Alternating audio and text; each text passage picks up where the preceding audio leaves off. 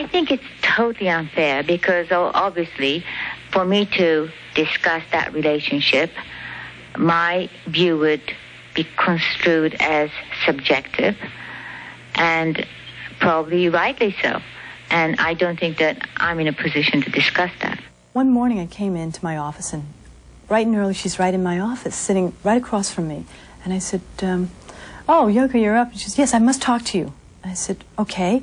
Uh, so I pulled out my, my notepad and, and my pen and I said, Well, okay. Because well, you know that John and I are not getting along. And I said, Well, I'm sorry to hear that. And we're thinking, God, everybody knows in the house that they weren't getting along. So he's going to start seeing other people. I said, Oh. And my first thought was, Who am I going to be working for, her or him? And finally she said, Well, you know, I know that he likes you. And my eyes just like lit up. And I said, What? Excuse me? I said, Not me. She said, Oh, no, no, I know you're not after him, but I know you would be nice for him. I said, Why me? I said, I don't want to. She says, Want, just because I know you'll treat him right. Don't you want him to be treated right? So I know you will. So I said, No, I can't go out with it. He said, Oh, yes, you will. You should. I said, No, and this went on, and she finally said, Listen, you don't have a boyfriend. This will be the best. I said, No. And she said, Oh, you will go out with him. I said, Uh uh-uh. uh she said, Oh, yes, you will. And she walks out of the room. Excited that he now had permission to play Bachelor, John soon won over 20 year old May Pang.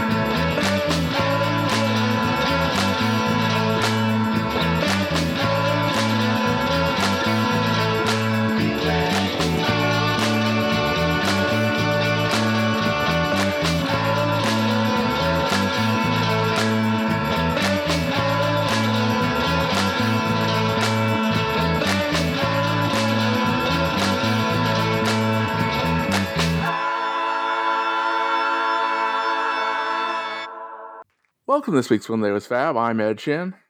And I'm Lonnie Pena. Yep, Lonnie's back. This week we're going to talk about May Pang's film, and the film did not play anywhere near John in Tyler, Texas. Yeah, only a few selected cities, apparently. A little bit more than selected, but it wasn't a huge number of theaters. However, I'm not so sure anybody's making any money on this. The theater we were in had eight people in it. Yeah, count them. There were eight, including us. And a couple of other people I've spoken to in a couple of different cities have said, oh, you know, 10, 12, maybe 14 or 15. So, other than New York and Los Angeles, where they actually put out a strong effort to get the crowds out, there weren't that many people who showed up for the screening. It was not a very good showing. But we were there, and that's what matters, right? Yeah, exactly. And so we can talk about it. A lot of people on the internet, on Facebook, have said some good things, uh, and there are good points to the film, and well, some not so good points to the film, and we will mention them as we go along. Okay, well, that sounds like a plan to me. All right, so before we get into that, something new for Paul McCartney. For the very first time, he is on the Hot Dance Electronics chart. Well, that is that electronics uh, chart like recent or how long it's, has it been around? It's it's a relatively new chart. There used to be just a dance chart, and I think they merged them or something. But Paul never actually even ever got on the dance chart, apparently. Okay, because I thought a temporary secretary did some go round on the dance DJ market. Billboard changes the charts so frequently, but still, it's, it's, something. It's not a bad version. You can get the dance remix on YouTube, and it's actually not that much of a switch from the original. So, what song is it again? Say, say, say. Let go, go,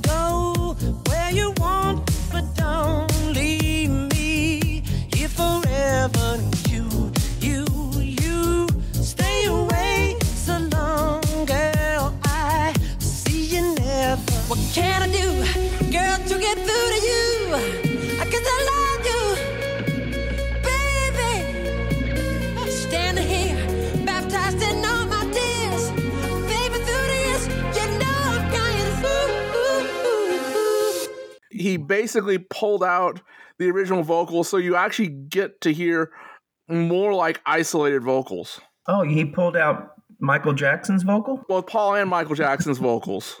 Okay. and then you know he uses some of the original backing. He has played around with it a little bit and he's added some new backing of his own.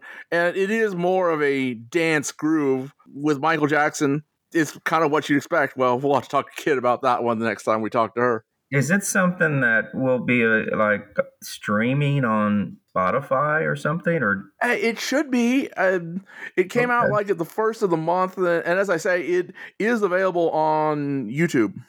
okay, well, I'm gonna have to look into that. Not terribly far removed from the original, but it's also different enough that I can see why it's making a move on the dance charts. Okay.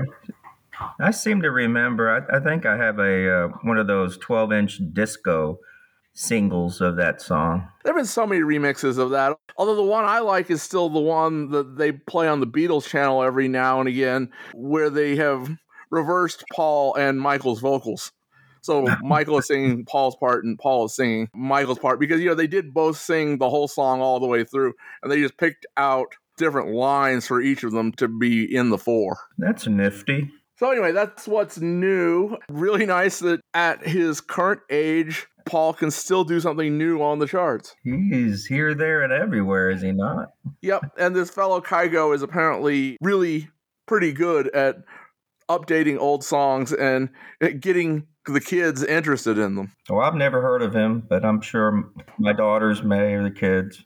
All right, so April 13th, which was a Thursday, the May Pang film, which had premiered a year ago at the Tribeca Film Festival, came to theaters. It is- is actually still showing in some cities like New York City and a couple of other places, but for the most part, it's just you know not around. If you can find it, great. I would say go ahead and see it. Yeah, I haven't checked yet, but I I guess it was just one night. Here in Houston, it was just the one night. Yeah, but it did play like in five different theaters in the metropolitan area. three inside the city limits, and then there were a couple more which are just outside. Yeah. It was around, but I mean, again, it's a shame that nobody wants to take a chance and put these things out on video anymore because this would be a really nice piece to put on video. Yeah, I think so. Then they could do bonus features and they could put the entire full length interviews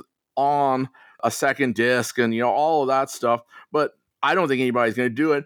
And given the showing, I'm not so sure that Netflix or Apple or anybody is really going to want to pick this thing up to put on their streaming service. Yeah, I was about to say that. It'd be nice to have a little some extra footage, some behind the scenes interviews, a little bit more Julian and so forth.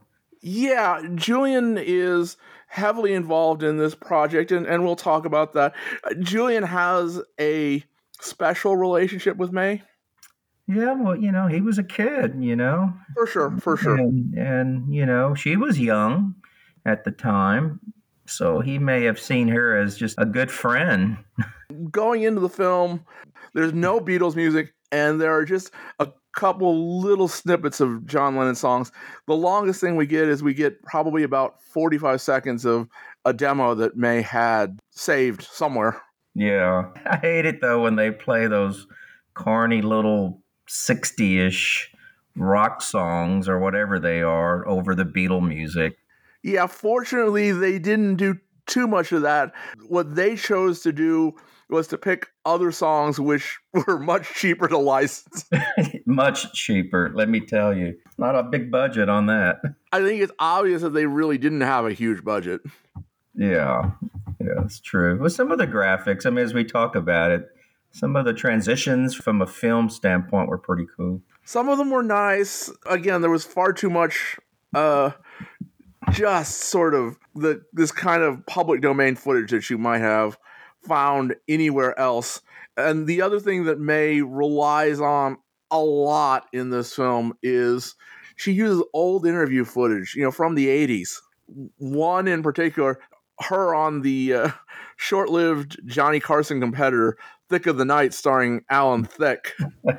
you know, we get like four or five segments out of that. And the other one is Geraldo, which is available in full on YouTube. Yeah, but that was interesting to see. I, would, I mean, you got to have that time period, and that's when she released her first book, right? In Uh, yeah, in, in the early 80s. she was out quite a bit promoting that. the thing about loving John and what May has kind of always said was that she had written a 500 page book about all of her time with John Lennon, and the publishers cut it down to a 300 page book, which was 80% about scandal. Yeah, I guess that's what they wanted. That's what they can do. For sure, but if May's going to say that, here where she is presenting her version of the story in her way, it seems to have a whole lot of scandal in it as well.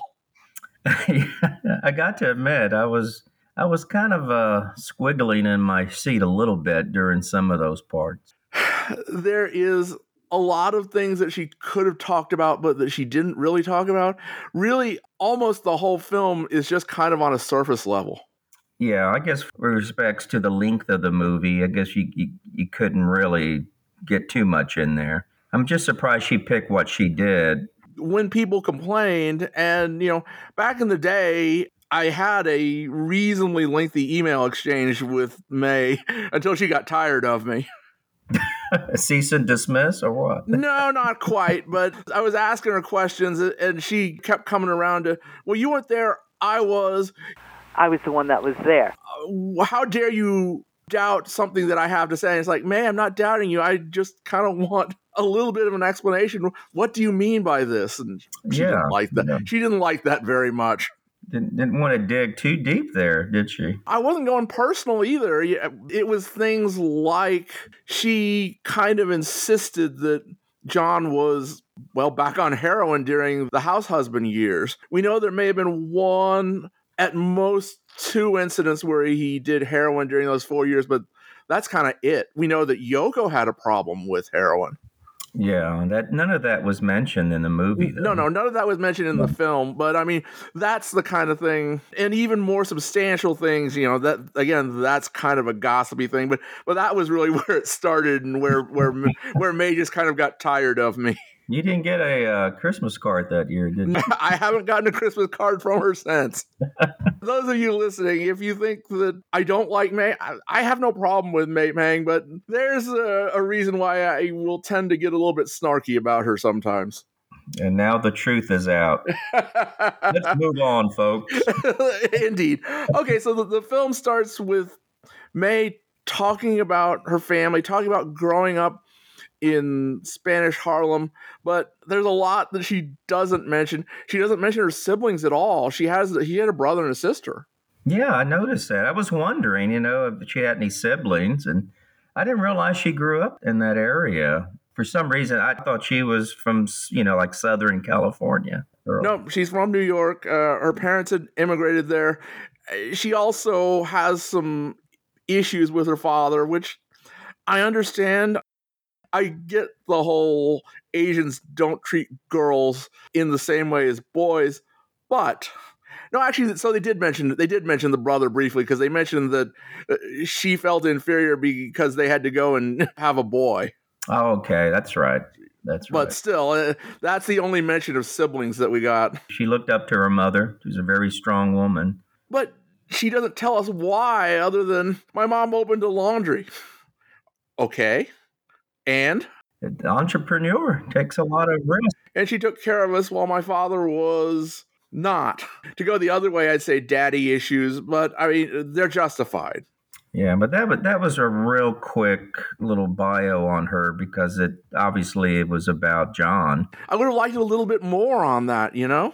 In order to help us understand the story of the relationship between May and John, you kind of have to know who is May Pang. And I really didn't get much of a feel for who she was as a person going through that. It's at most five to seven minutes in the opening of the film. Yeah. Well, one one thing that it somewhat enlightened me about her, which I didn't know, is is that her love for rock and roll music. Yeah, I didn't know that. I didn't know how she got into the. Uh, well, we talk about how she got into the business. I didn't know that was a that may have played a big part in it. she was a kid at the right time and we hear a little bit about oh i had these friends in high school either find them if they're still with us or tell us a little bit about these friends Well, we might get that in the Lifetime Network documentary.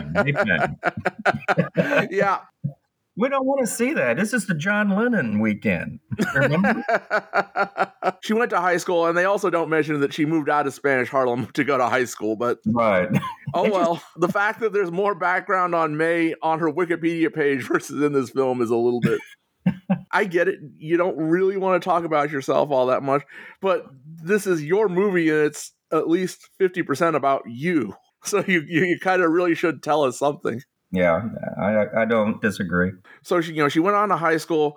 We learned that she wasn't really particularly well suited for college. She graduated from high school. She tried to go to a junior college, and it just really kind of didn't work out. Yeah, well, college is not for everyone, folks. So again, going by what's on her Wikipedia page, which may or may not be true, but it, there's no reason to doubt it. Yeah. What it says is that when college didn't work out, she really tried to go off and be a model.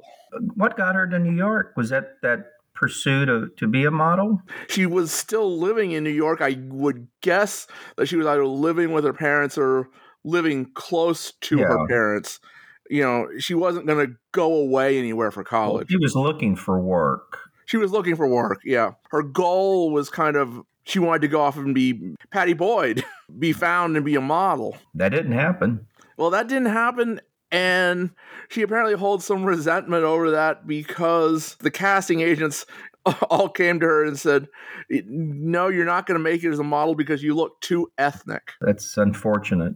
In 1970, she did look a little too Asian for what most people really wanted to see. The advertising world wasn't what we have nowadays. It was, you know, twiggy. The, the only place she might have gotten some work is in like the Coca-Cola ad. I'd like to teach the world to sing. Yeah. That didn't come through and she was still looking for work. And that was what brought her to Apple headquarters. Yeah, they mentioned the fact that what a friend of hers had a connection, or was it a newspaper ad or some sort? Well, you know, I, I just happened to one day I was like out there working. Um, I wanted to work. Let me put it that way. I was Right. looking for a job. I, I quit school, telling my mother I quit school. um, it was kind of uh, um, scary, Right. and so I um, I just went on and uh, started looking for a job. And I, I got sent to this building, and this guy wasn't going to hire me, and I knew it. And my girlfriend met me, and she said, "Listen, um, you know what's in this building?" And I said, "What?" She goes, "Apple Records." And I'm telling you, my head spun around. I said, "Apple Records, like Beatles, Apple Right. Records." And uh, and she looked at me, and I and I looked at it, and I said, "You know what? I'm going to go and ask them for a job." And she says, "You're crazy." I said to them, I said to my girlfriend, I said, "What's the harm?" Because at the end of the day, if I, you know, if they say no, I'm no, I'm no worse off than where I am. Mm-hmm. Right.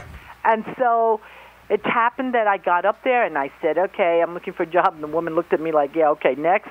Nothing ever happened. And she saw me staring and, and looking at stuff. And she said, what do you, is there anything else I can help? I said, well, I was just wondering if, you know, if, if the Beatles ever come here. And she just laughed hysterically. Right.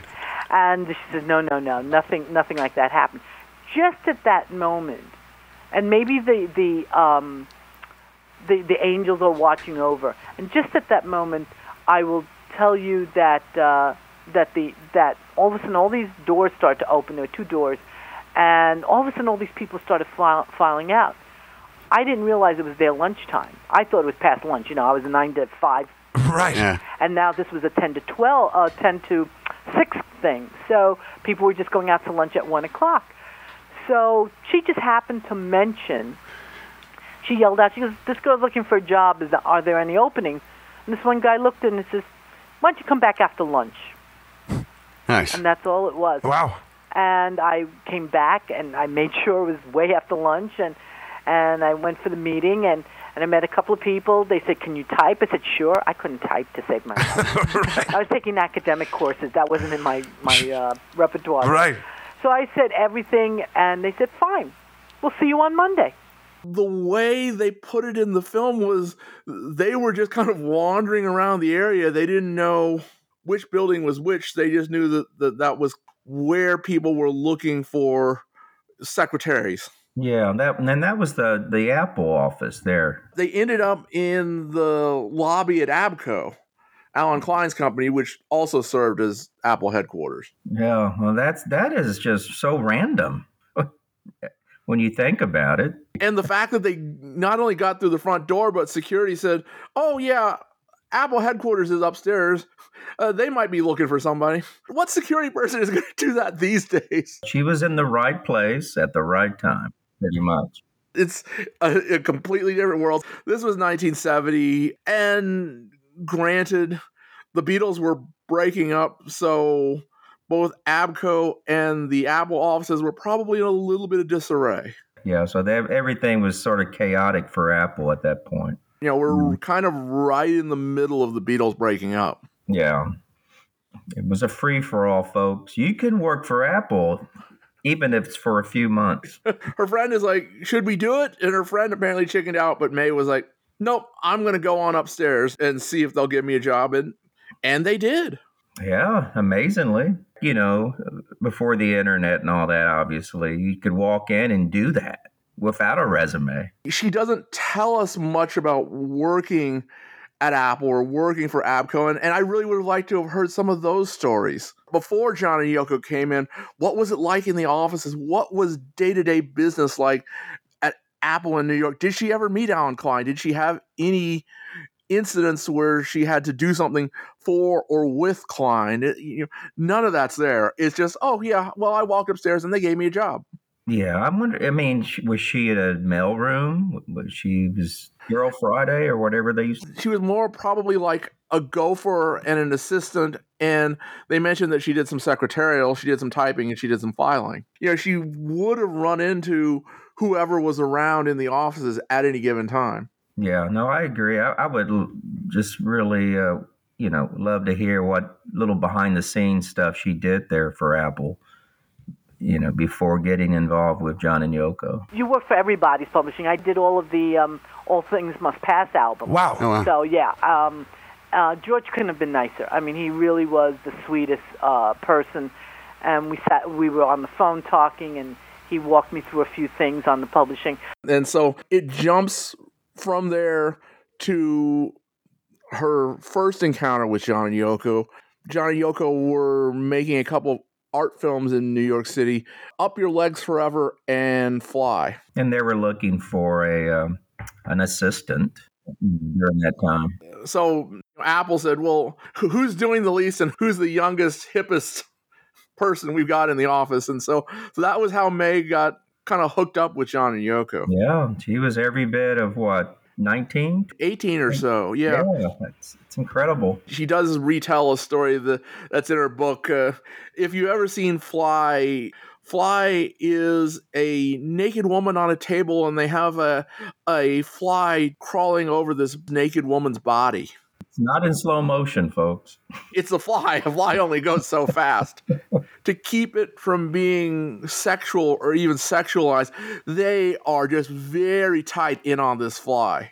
So it's Yeah. almost an abstract thing. Yeah, it's a lot of real like zoom ins. You don't really see anything of a body other than the skin on a person, but it's it's like you said, it's close ups. This was the middle of winter, and so May tells this story that she is told uh, in her book before that she had to go to a restaurant and go to the chef and say, "Can I come in here and capture flies?" They were uh, sending out a number of, I guess, volunteers to do that. That was her job for the day was to go and capture Right. flies for Yoko. Kind of amusing. Yeah, The avant-garde films, I kind of wish the Lennons would release them.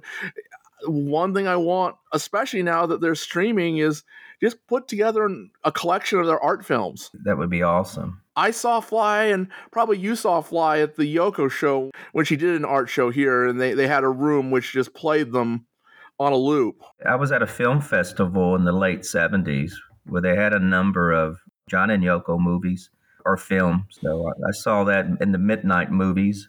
And I saw it at the Yoko art show. I mean, it sounds weird, and it is weird, but it's also kind of mesmerizing, actually. it's a little bit fascinating. Yeah, and it's a little long. That it is. Most of the Yoko art films end up being a little bit long. It's a cool idea. It's great for five or six minutes, and then it goes on for another 20. Not yeah, not a whole, you know, half an hour or an hour. And then John and Yoko went back to London. They went back to Tittenhurst.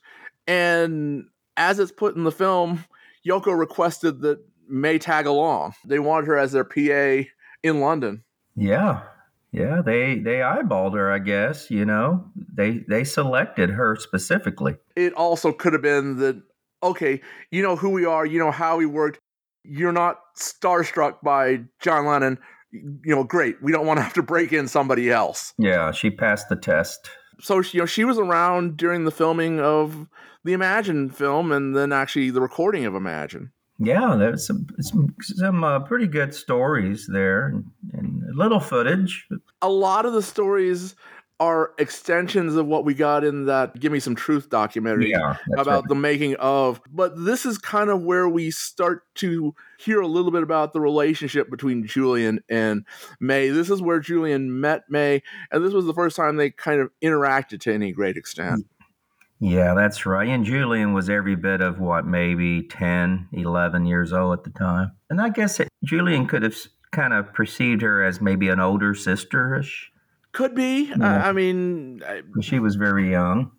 and we we have to remember not only was John a little bit distant, Cynthia was not the closest of parents at this point in time. You know, she was not only getting over the divorce, she had the whole business with Roberto Bassanini Yeah. going yeah. on and trying to get that. So I could see Julian being a little bit lost. And we see just that tiny bit of Julian and his friends playing in the rowboat in the Imagine film. Yeah. And it's he's so happy. And, you know, if, with May Pang being there, I'm sure she paid a lot of attention to him as well. Well, that was kind of her job. Right. You know, not not that she did it only because it was her job, but John and Yoko were busy with getting this recording done and getting this filming done, and May was the assistant, and Julian was when we have time for him, which is a horrible thing to say, but that's the way it was. Yeah. So uh, she was somewhat of a nanny, you're saying? Yeah, that that would kind of be my guess, and uh, you know, as you say, she might have filled the au pair role. You know, she was of the appropriate age, and hanging out with Julian and his friends wouldn't have been too much of a problem for them. Yeah. I would tend to agree with that.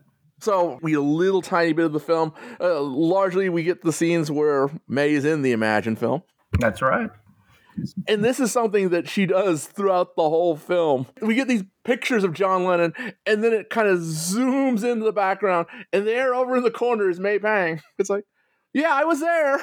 Some of these photographs I, I remember, but then I don't remember her in the photograph. I didn't recognize her, or maybe it was sort of blotted out. Uh, she exactly. She was probably either cropped out, or you got to bring the brightness of the photograph up to see who's in the background.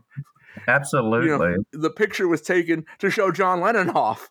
And it's like. Uh, oh, right. who's this person in the background? Well, well, somebody. But May either had access to the negatives, or uh, you know, nowadays with computer tools, you can do all of that. yeah. I just found that a little bit funny. It's like, yeah, I'm there, and I'm there, and I'm there. Oh, great! I'm glad to know you were there, May. It was comical because they did a lot of that. It's like, oh, there she is. She wants to emphasize how important she actually was, whether that's true or not. Um, you know, she was there. She did a lot for the Lennons, and obviously she showed up a lot, but she was never anywhere near the center of attention. No, not at all. She was kind of always off in the corner. Those photographs represent it because she was in the background somewhere. Following the John and Yoko story, we know that they moved back to New York. Yeah, that was 72, right? That was 72 after mm-hmm. the Imagine sessions, or, or just at the end of the Imagine sessions. You know, they recorded the overdubs or some of the overdubs in New York. Yeah. And here comes our favorite bit. We get a little bit more of the clock film. Yeah, I love it. Y- You know, you and I, we talked about John playing Buddy Holly and what was the clock film, and, and we'd seen a little bit. I think we get a little bit more. These aren't the same scenes that we got in Give Me Some Truth. Yeah. No, it, it's it was kind of cool to see it. it. It was not bad quality. I would guess that May probably has a print around somewhere. And you could hear, you know, John, you know, answering the phone. Que pasa? which is our favorite line out of that whole soundtrack. And one part, he was, you know, moving his guitar around and he hit the uh, chandelier or something in the room, and, and May let out a huge laugh, which was pretty cute. we can see a little bit more of what was going on, and yes, now we know that was indeed May that John was talking to Yeah. uh, on the soundtrack, and and there she was, and it's like, oh well, great, that's really kind of cool And we knew the precise time, too. because we had the clock. Yep. Now here's where May clearly does not like Yoko anymore. she she's kind of tried to be neutral to this point, but she has this story about Yoko refusing to put Julian's calls through to John. Uh, maybe it's true, but also maybe there's a reason behind it. Well, you know, everything was going good in the film until that point. Got a little personal. I would kind of agree. Here's where it starts, and and so a lot of these scenes are illustrated by there's line drawings which kind of become animated, Yeah. You know, come to life, and those show up every now and again. There's lots of reasons, including the one that May suspects that John may not have wanted to talk to Julian, but I kind of think Yoko prevented it from happening is a little bit low on my guesses of why that might have been. Uh, you know, it, they didn't leave anything to speculate in this documentary. It's May's point of view. We get that. And from this point forward, you know, she with one exception, she's held her tongue to this point, but now she's going to let it all out. It's like Yoko's a bitch. That's her perception, and, and of course, it's uh, it's the story she is telling us, but also telling Julian and Sean and so forth. Who's Sean? Sean never even comes up in this film. No, he doesn't, not at all. His name is not mentioned, but this does also tell me why Julian kind of thinks some of the things he thinks about his dad, because as is made clear, May and Cynthia were pretty close. And, you know, May and Julian have had a relationship. So he is more willing to listen to and believe May Pang's versions of events, whether they're real or not. Exactly. I'm not going to say. You know, exactly. Again, that's her perception, and, and that's been conveyed over to young Julian all these years. We're kind of in agreement. You know, it goes from there to the night of Nixon winning the election. It's also funny, the name Elephant's Memory hasn't come up yet in this film, and it doesn't come up in this film. Yeah, I don't have any memory of them mentioning that. Really, the whole thing about the night of Nixon getting reelected was not just John going off with the groupie and, well, pounding her relentlessly, shall we say? That infamous night. the other end of that was Elephant's memory trying to console Yoko. Right, right. Elephant's memory has just kind of been cut out of the story. Yeah, they just clipped it out, folks. I think we got a brief shot of sometime in New York City, but not too much. No, just it's it was so quick. That leads to part two of this story, and May still has her version of events. What she claims is that the relationship between John and Yoko deteriorated. I mean, we know that happened. Right. what May claims is that Yoko called her into the office and said, You should go off and be John's girlfriend. Is it true that Yoko arranged your affair with John? Yes, it's true. she sat me down in the office one day and she said, We're having problems, which everybody in the house, in, you know, who was working for them knew. And we were sitting there uh, together. And she looked over at me. She goes, Well, you know, we're going to have, um, you know, John's going to start seeing other people because we're not getting along. And I just stared at her and I said, Yes. And I'm thinking, Who am I going to be working for, him or her? And next thing you know, she said, Well, you know, I know that he likes you. And I said, Excuse me? And she said, I know he likes you and I know you're going to be good for him. I said, But I don't want your husband. She said, That's okay. I know you're not. You're not wanting it. You don't want him, but uh, it's okay. I think you'll be good for him. You didn't love John. Not at the time. I loved him as a person. I liked him as a person. Everybody okay? loved him as a person. Right, but You had no romantic feelings for John. no, not at all. And yet you agreed to accept this relationship. No, I didn't agree at first. John, in the end, pursued me. And his charm won me over. Within a relatively short time, May, Right. you agreed to be John's girlfriend, mistress, whatever you call it. He took me out on a date. That's basically how it starts. And we did live together separately away from the household. And he did it with the advice and consent of his wife. Right. That hasn't changed. That's the story she's had. And you know, I, while I don't think she might have necessarily said girlfriend, I I could see Yoko kind of suggesting it. And we know John Lennon never gets anything done by himself. Right. So, you know, he needs someone around. We won't say looking after him, but at least managing his affairs, shall we say. Professional affairs, not affairs as in sexual affairs. Right. But Yoko had, I guess she had a feeling, though. Was it written somewhere in maybe one of those books where she had a feeling that John was looking? We've heard that before as well, as if the night with the groupie wasn't enough. Right. They were having trouble in the marriage, and, you know, John Lennon was not a subtle guy. Right. When he lusts after women, he lusts after women. You know, Yoko, she saw that. I don't disagree that Yoko might have said something to May, but I also don't think that it was like, oh, go off and become his lover. Lover. Would you care to see my bed adorned with hibiscus petals and my photo of me? and Geena Davis. Geena Davis, that sounds nice. It is. Again, May's version in the film is, oh, I was shocked. I was horrified. I was a good girl. This wasn't something I would do. Yeah. it's hard to say, you know. Again, that was a different era as well for many, many different things that were going on in the early 70s. So, We're just kind of coming off of free love, and right. John Lennon was still one of the two or three most well known people in the entire world at that time. So, I guess she couldn't have really resisted. So you accepted, in essence, the position of what? What? Uh, American geisha? No, because I did it for love. I mean, that was I wasn't paid. Now, What? How could you say you did it for love when you What? didn't love John? because by the time you go out with somebody, you go out with them. You don't fall in love with somebody on the first date. But May, would you have gone with? Uh, all right, here. This Okay. this is his wife. She says uh, you go with my husband. He works in uh, the electronics industry. You wouldn't go with the uh, electrician or the electrical engineer. You went because it was John Lennon. That's not true. Uh, hold on, that's not true. Because if I wanted John, this was like, a, we're talking, if I wanted John, I was working for him for three years. I had no desires. I had no desires at all. But all. that's my point. I had no desires. But he then, I did not know that he liked me.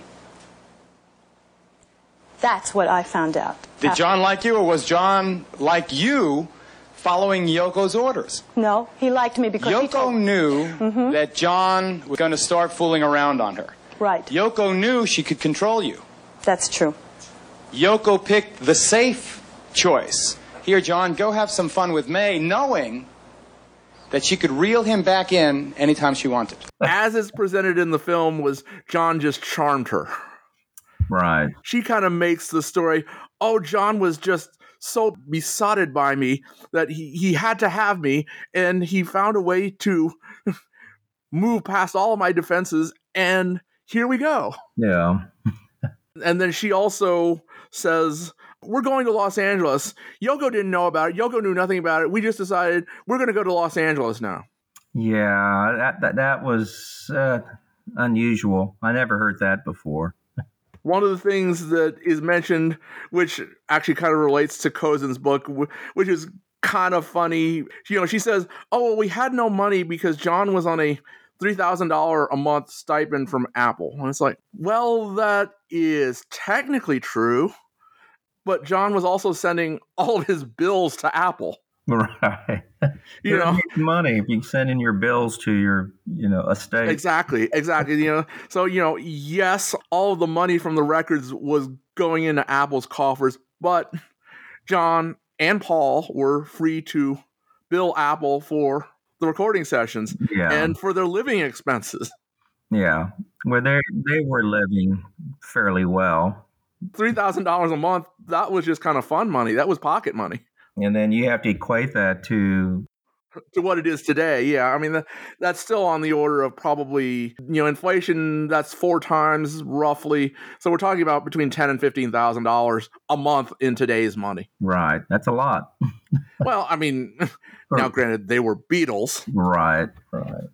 and used to a lot more, but I mean that's still not nothing. Of all the, the rental, the lease homes, and, and the bills were being sent to Apple, well, having ten or fifteen thousand dollars a month pocket change is a lot. So they went to Los Angeles. Their a visit with Julian was set up when they're in Los Angeles. That that is the famous visit to Paramount and visit to the Happy Days set. Yeah, I thought that was pretty cool. The thing that's always kind of weird about that is Happy Days hadn't even been on the air yet. That I guess they were in filming though. I mean, If you look at those pictures, yeah, Henry Winkler is wearing the white jacket that he wore in like the first three episodes because the network was too afraid of him wearing a leather jacket.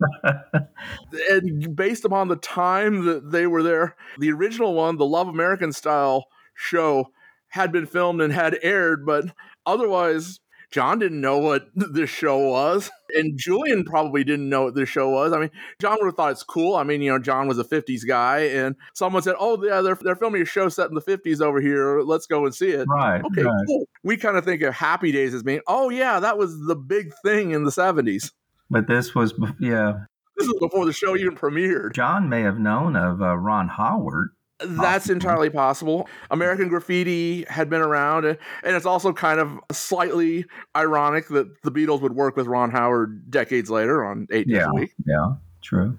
But they managed to get there, and they they got to uh, visit with the cast. You frequently see that photo around on the internet, and Anson Williams and Donnie Most and uh, even Henry Winkler will bring that day up. It's like, oh yeah, you know, John Lennon and Julian were there, and- and Julian probably because he got into Happy Days later, and that may have been because, oh yeah, we were on the set, we saw that show, and, and besides, what kid didn't love Happy Days in the mid to late seventies? Yeah, exactly.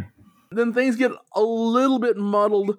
May starts to talk about John and his drinking binges, and she gets into the day that he got terribly drunk and tore up Lou Adler's house. She briefly mentioned things like that, but it didn't go into any great, great detail, though. She kind of dismisses, well, actually, what she implies in the film was that Yoko had called and got John all stirred up.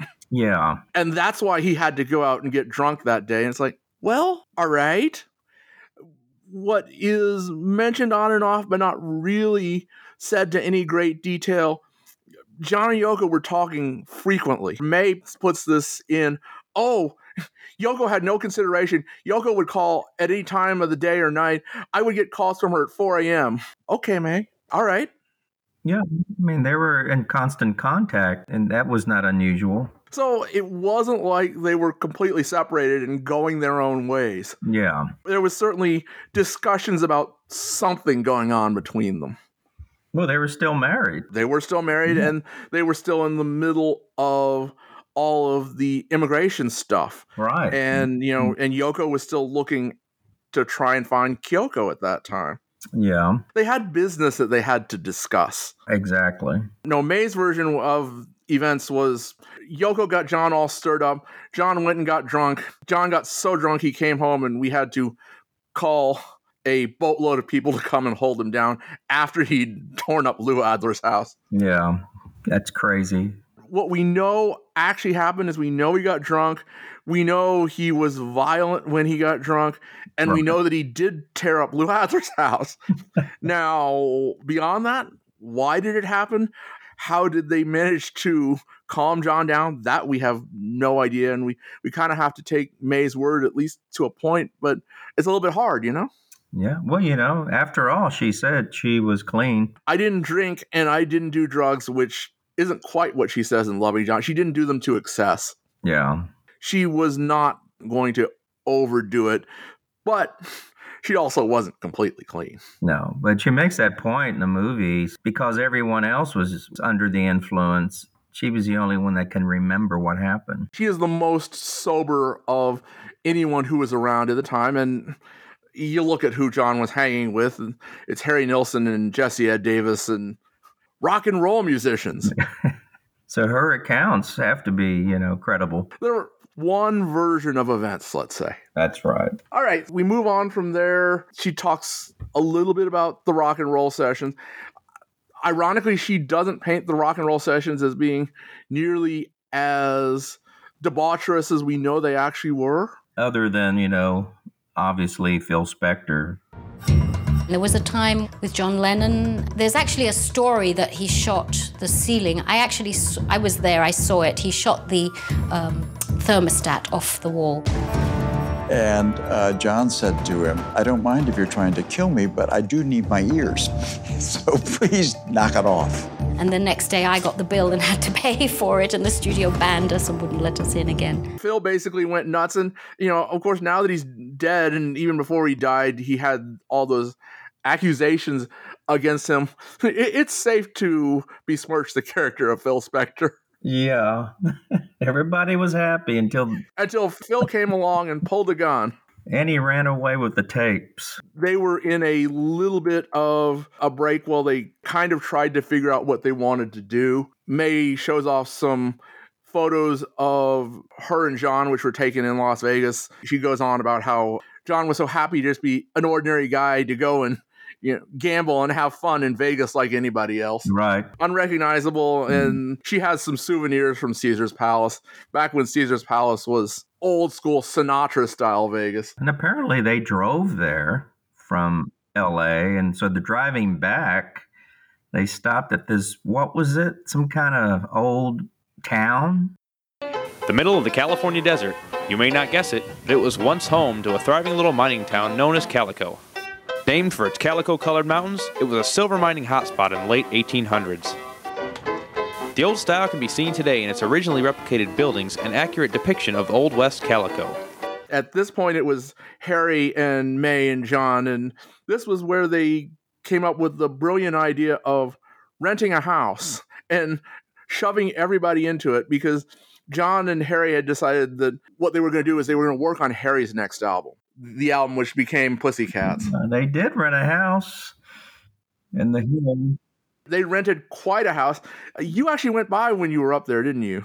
Well, it's been a while. I didn't go there the last time I was in LA, but before. It's all closed off now, but you you've at least been been by the area. Yeah, it's in the hills. It had quite a name for itself back in the day.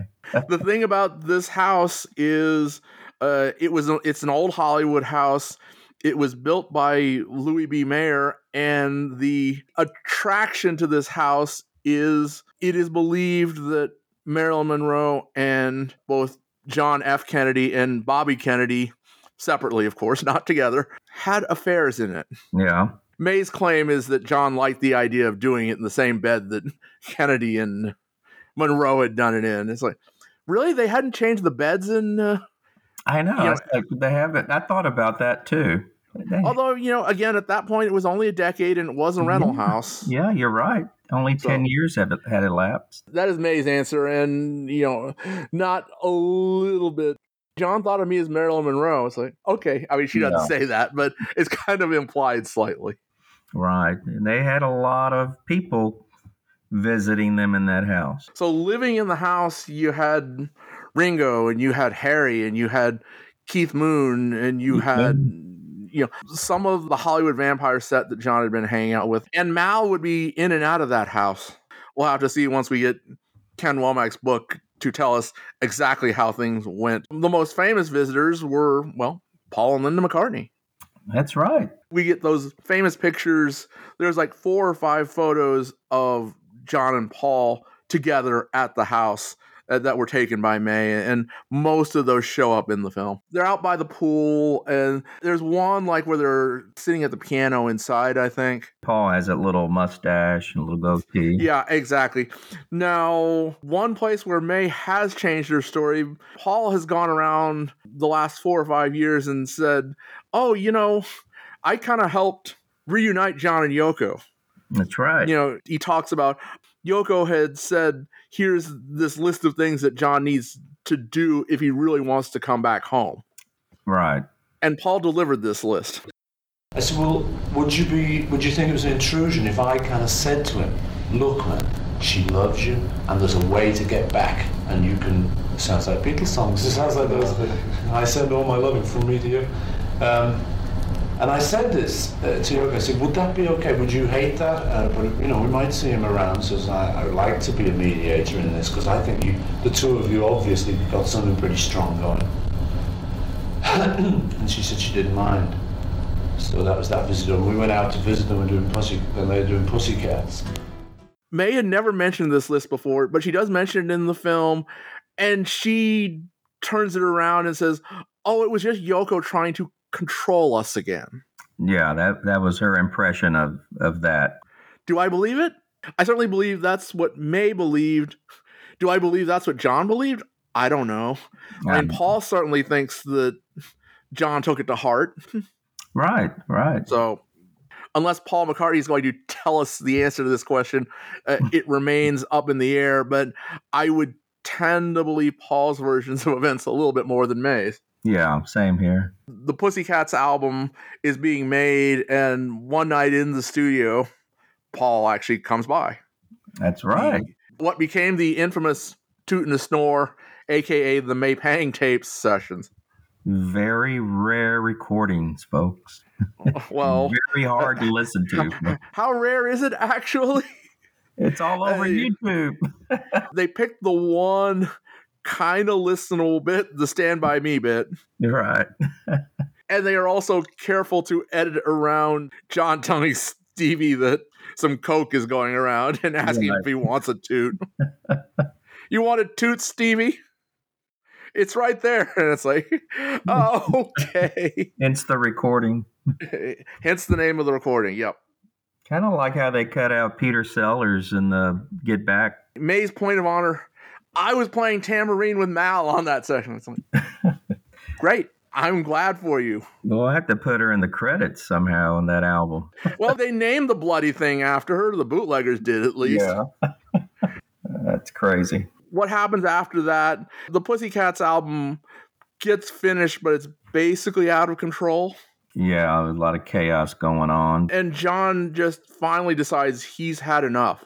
That he's going to go back to New York and clean up. Yeah, that finally means that he's heading heading back to the what was it, the record plant? yeah, to the record plant in New York, and and that he wanted to both write and record his own next album and try and get this rock and roll business settled. I mean, those those were the two big things he had to do. And while it's mentioned, you know, May kind of dismisses the fact that John went back to New York without her. He left her in Los Angeles. Right. It's like, well, was he that much in a committed relationship to you, May, that when he's going to clean up and and you're not part of the solution? He didn't go back to Yoko when he went to New York, did he? He was apparently, at least in the short term, just living by himself. Right. I'm not quite sure where he was living. I think he was living in a hotel. Yeah. They didn't get a place until May came back. But there was a brief period there that Yeah, there was a period where John was in New York getting himself clean without May. Although Harry did come, and that may have also been part of why John was just so determined to clean up. It was something he wanted to do for the March of Dimes, and it kind of became a little bit of a circus when Harry showed up. And, and Harry was, well, when wasn't Harry out of it? yeah, Harry's Harry. So that goes on. John has finally got himself at least more or less clean, and he gets May back to New York City, and, and they move in together. And they get that that little apartment. That had access to the roof, and that had a doorway where you could take lots of candid photographs of people coming and going. Right. So she has dozens of photographs of famous people leaving their apartment. Bowie and Paul and Linda and Ringo and well Harry of course and Yeah. just bunches of famous people walking up or walking back down these steps as they came into or left their apartment. Yeah, you see the narrow uh, doorway, and the photographs are at a higher level. They're taking the pictures are looking down on those Yeah. folks that are coming into the. Uh, Exactly. It's up or down a stairwell. Yeah. We hear the stories from that period that we're pretty familiar with. You know, I saw a UFO. right. And I said, What do you want? And I stopped. And I go, What is that? It was hanging so low over our heads that I could see the underbelly of this thing. Wow. To the point that you could see the heat waves, you know, like when you're on a when you're driving and it, and the Yeah, the ground is really Right. uh, hot and it's just waving and I could see that on the underside. And we're talking this is like nine o'clock at night Right. and and it was a circular. It had white lights going around the rim, going on and off, and um, and then there's one stable red light on top. And he says to me, I said, "What?" And I, I and he goes, "You are seeing what I'm seeing." I said, "How did this happen? What is this thing?" And I'm screaming. Right. And no one's coming to, uh, you know, no one's turning on a light. I look at all the buildings; everything is dark, and I realize even my neighbor who could have come up the stairs, no one. Yeah. No- nobody. So everybody had gone away, and you, you realize it's Friday. That's what I was saying. It's a Friday night um, in the summer. There's no on the street that we live on, what, that we lived on, was basically a lot of people would not be there. Right. You know, an ex- and um, and they they all went away, and it was just amazing to watch. But I I would say I watched it anywhere between ten to fifteen minutes. Wow. At various intervals, yeah. And I watched it as it kept going sideways. It turned sideways, flying fl- as John would start screaming. It's flying below rooftop. Oh Wow. my God! And we're I'm, I'm watching this whole thing, and it, it was just if you saw it in the distance, you would think it was just a helicopter or something else. So, right, right. But you could hear the noise below, directly below me, and I could hear the helicopters that were flying across the river. Right. But not this thing that was directly over our head. Amazing. The other famous thing, there's a photo of May taking a photo of Bob Gruen taking a photo of John in the what is now iconic New York City shirt. That is certainly iconic on the rooftop of that apartment. John did get through his recording. This then leads into Elton coming back. That's right. We're getting closer to November, folks. Now, something which is a little bit strange when they talk about the whatever gets you through the night photo and filming, that day, w- one of the things they did was they attended the premiere of Sergeant Pepper's Lonely Hearts Club Band on the Road, Yeah. the Broadway show, which mm. eventually became the dreaded Bee Gees movie. You get lots of photos of that, and it's kind of a weird story about Yoko showing up while John and May were already inside at the gala. And it's like, Yeah, they were seated, apparently. May's version of events was that Yoko came in and she wanted to be seated near John, and they didn't have any seats, and so they had to seat her in the back, and so she stormed off and stayed in the back. It- it- the story doesn't make a whole lot of sense to me, to be honest. No. But the other thing that happened, which is also a little bit weird, you know, Alice Cooper was one of the Hollywood vampires. Alice Cooper knew John was with May. Right. And Alice Cooper was also at this Sergeant Pepper party. And they have a snippet of an interview with Alice Cooper where he's like, and then John came in with this chick. We didn't know who she was. She was cute and she was cool, but who was she? We thought he'd be with Yoko. And it's like, uh, Alice Cooper? Just two or three months ago, you were hanging out with John and May in, in Los Angeles. Yeah, I mean, that doesn't make any sense. But of course, he could have been drunk or something. yeah, what I'm thinking happened is that some of the interviews are original interviews for the film, and some of them are archival interviews from other places. Oh. Until we get a really close look at the credits, it's hard to tell which is which. I'm betting they took these from two separate places. Yeah. Maybe they interviewed Alice Cooper about the Hollywood vampire stuff, and then they found an old interview where he was talking about the Sergeant Pepper party, and it's like, oh, we can put this in here. That would be my guess, but don't ask me. I don't know. Yeah, you're right. We get to Reverend Ike. That's one of the parts that I really, really liked, actually, is the line drawing of them in bed watching the TV, and there's Reverend Ike. And it sounds like they've actually found the original recording from the day that John was watching it. And then we actually get the audio of that. Again, not for sure, but I think so. You get that impression anyway. That's what they're trying to make us believe. And it's likely. I won't say for 100% that they didn't recreate it or do something else with it, but it's likely that that's actually Yeah. the recording from the day, which is kind of cool. I'm not sure that I'd ever actually heard that before. And there's where John apparently got the phrase, whatever Yep. gets you through the night. And Reverend Ike, a popular New York City religious figure, I guess the equivalent today would be like Joel Osteen. I would imagine.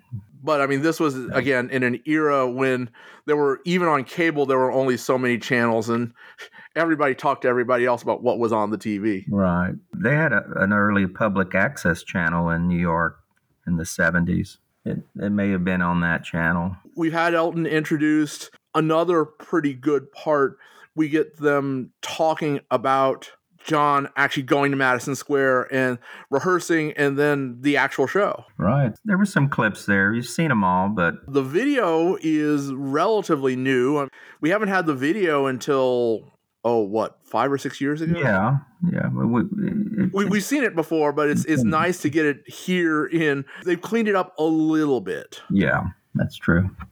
and they've also interspersed it with a healthy selection of photos from the show. Quite a few photos.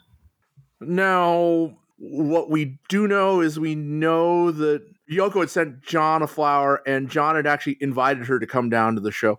John is wearing the flower on his suit. Yeah. Yoko came to the show before and gave him a gardenia, which he wore. And, you know, it just was like the stars were aligned and he came on stage. So May's version of events is after the show, we were all sitting around laughing backstage and having a good time. Then Yoko barges in on us. Right. There's Yoko, folks. Run. Yeah, exactly. Uh, and so John went over to her. They had a few words, and then she left. And it's like, really? I always thought John left with her at that point, but apparently not. That is not the case. No, he did not actually leave with her. But the more accepted version of the story was that they kind of had a long conversation and they said, well, let's talk.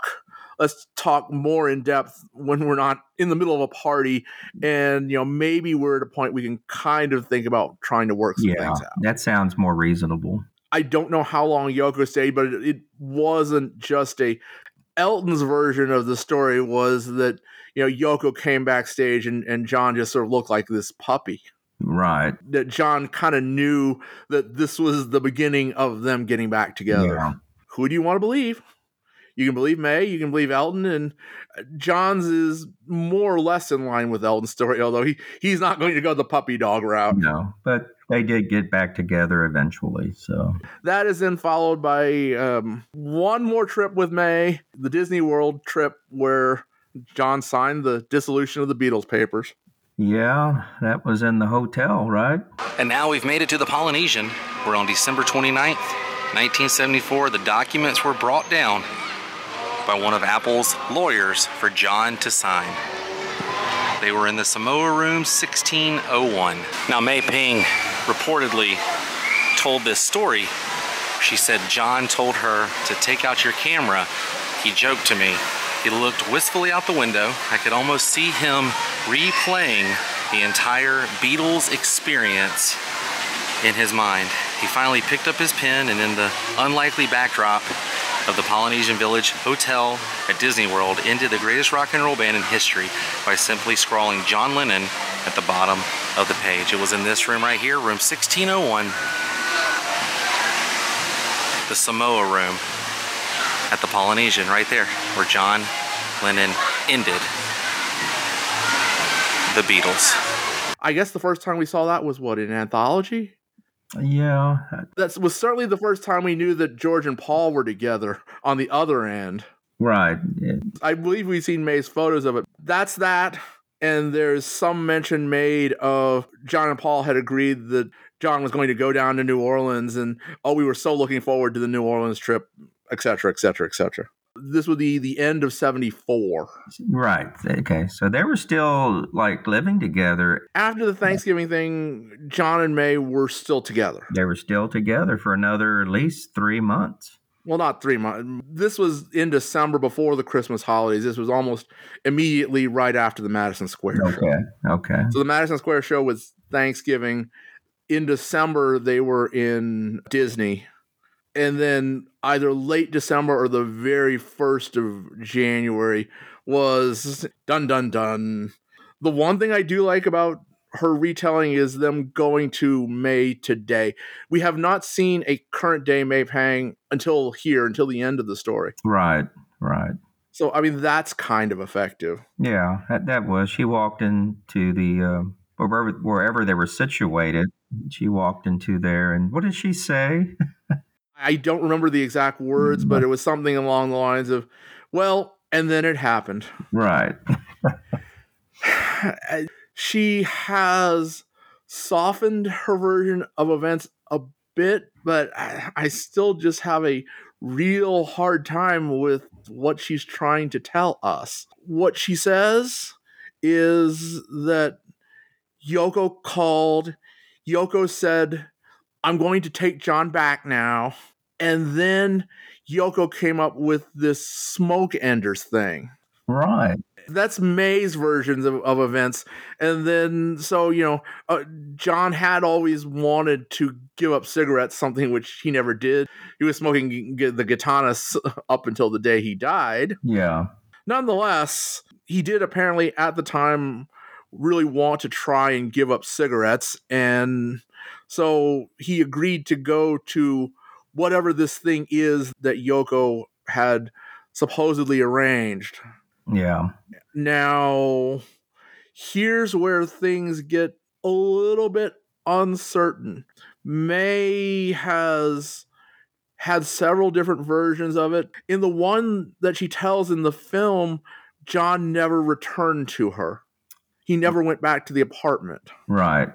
I mean, that's what she says in the film. In the- in the It- film. I guess implying that whatever happened, this was when John returned to the Dakota.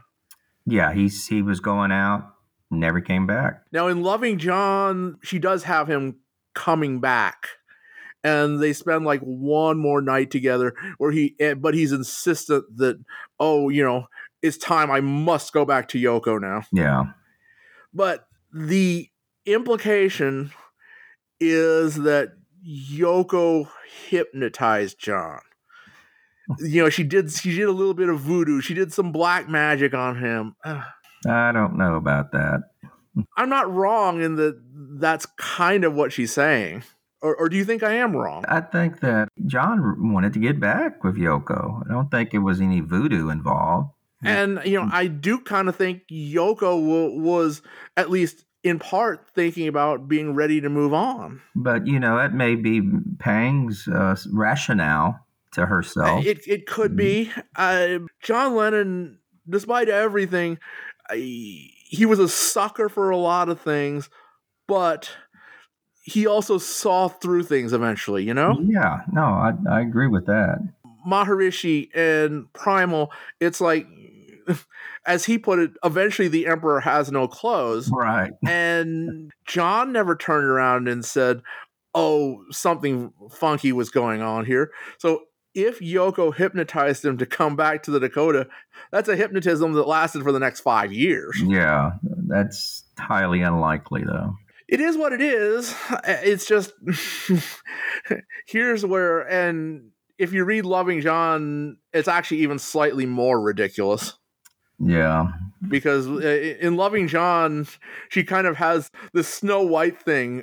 John came back after this Smoke Ender session and he hands May this vial, and it's like, Yoko gave me this to give to you, and it was this sulfurous, vile smelling liquid, and it's like, oh, Yoko hates me. You know, it's a Snow White thing. She forced John to give me this bottle of poison. Right. I'm glad that story didn't make it into the movie. Yeah. I'm not going to try to find my book. It's in storage. If you really want to know, folks, there are copies of it available to read on the internet. There you go. But yeah, no, no, you, you don't have to. But there's a good five pages where you know she, she goes on and on and on about Yoko sending her this uh this nasty evil poisonous liquid, and it's like she hates me. And and then I went to an herbalist, and the herbalist said you must pour this out immediately. It's very bad for it even to be in contact with you. I was like, okay, May. That she mentioned nothing of that in the film. In the film, she doesn't even have John coming back to Right. her. He just took off. He just took off, and that was that. And so, so that's why there- there's some difference between the book and what's in the film, Right. even though they're both supposedly the same story. May, maybe she has rethought things in 40 years. Yeah. Time can change. The very end, current day May is then followed by current day Julian, who who is all glowing about May. Oh, she's Yeah. such a great and wonderful person, and that's great. You know, I, I'm glad that Julian has a friend in May Pang. Yeah, he's he's very fond of her, and it was quite apparent with his, you know, it was a, a real time appearance for this. Well. I guess it was. I mean, I think it's it was a surprise. So so what happens is while he's going off and telling us about how great his relationship with May was and how May was such a good close friend to Cynthia, she walks up behind him and you know the two of them have this joyful tearful reunion. yeah, they walk away together. The screen goes to black and we and we get a voiceover that well, John Lennon loved three women in his life. He loved Cynthia, he loved Yoko, and he loved me. And it's like, okay, all right, sure. That's her story, Ed. That's her story. She's sticking to it. you know, let's let's wrap things up here. The film, I was kind of hoping for a little more detail. A lot of it is superficial, like I said at the Yeah. top. I was also kind of hoping that she might have smoothed out some of her loving John stories, which, with the exception of the one at the end there, which she has changed to sound more like something that might have happened to a real human being right. there's a lot of things which kind of haven't changed. She still puts herself right in the center, and granted, it's her story, Right. but I have trouble believing, not believing it, but I have trouble believing that her version of things are necessarily exactly how things went. Well, like you said, it's it's it's her it's her story, and Oh, absolutely. I mean, it's it's uh, whether we believe it or not. it doesn't matter. It whether really. true or not. there were some good clips in there, some good film. Overall, I enjoyed it. It made me feel a little uncomfortable. Yeah. With the Yoko, knowing Yoko is still with us today. Well, she's still still with us, and I mean, yeah. She was pretty poignant about that. You know, Yoko, uh, certain actions that we talked about. Uh, so it felt a little uncomfortable. That is the least of it. Yes, a Yeah. little uncomfortable is certainly one way of putting it. I kept wanting to like the film, and there were I would get into it, and there were things that I would like, and then all of a sudden May would say something which just kind of, oh really? So I, you know, right, right. Know what you're talking about. yeah, I can't say that I enjoyed it completely. It's pretty good. It's a little bit hard to take as the gospel. If I had to grade it, eh, it's probably a a B minus or a C plus. It is well enough put together. You know, I may see it again if it's on streaming, but just once. It's one of those where if it came on or if it's on some cable network before the ball game, it's like, oh, okay. Right. All right, fine. I'll, I'll, I'll, uh, the, I won't turn this off. but that's kind of my thoughts on it. But we waited a whole year to see this document. We finally got it. It premiered in June of last year. It, we don't get to see it until April, and who knows when it will go to a wider audience or if it will. I mean, I think it probably will. Someone will pay something for it, or someone will just need content. But Yeah, it'd end up on one of the, you know, Prime Video or who knows where. all right, thanks a lot, Lonnie. You know, I, I hope I didn't drag you to this film. No, I, I, I went with the expectations that I was just going to see it and not really, you know, worry too much about it and just enjoy it. It is n- not an unenjoyable 97 minutes. No, it's not. it's not great and don't go in expecting that you're going to really learn a whole lot Yeah. you go in saying this is may pang's version of events this is her point of view of those 18 months and she's trying to tell that version of the story then you know just take it for what it is Yeah. It's her closure, I guess. I- in the whole I guess. Maybe. when else is she going to have a chance to tell this story again Yeah. so It's now or never, folks. All right. So thanks, Lonnie. Thanks a lot for going. Thanks a lot for being with us. Oh, my pleasure. We will talk. Well, John and I will talk again next week. See y'all then. All right. Be safe, folks.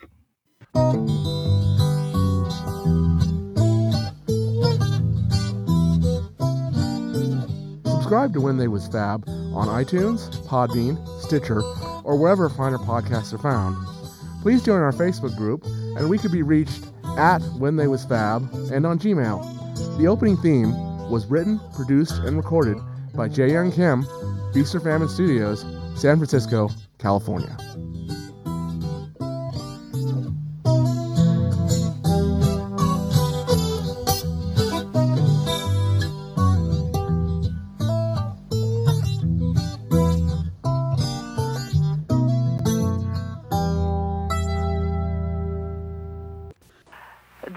Evidence is people really look deeply. They can see it was it was you know it was me that was there, and then you know still to this day I'm still saying no, but it was me. It's not you know somebody else. Right. And uh, but a lot of the people actually, and I, um, and I thank you know some of the fans that that had met John and I back then. Right. And uh, you know it. I still. Uh, I still, I still carry. I'm, I always feel that the truth will ultimately win out. That's how I look at it. But ultimately, he went home. He went home ultimately.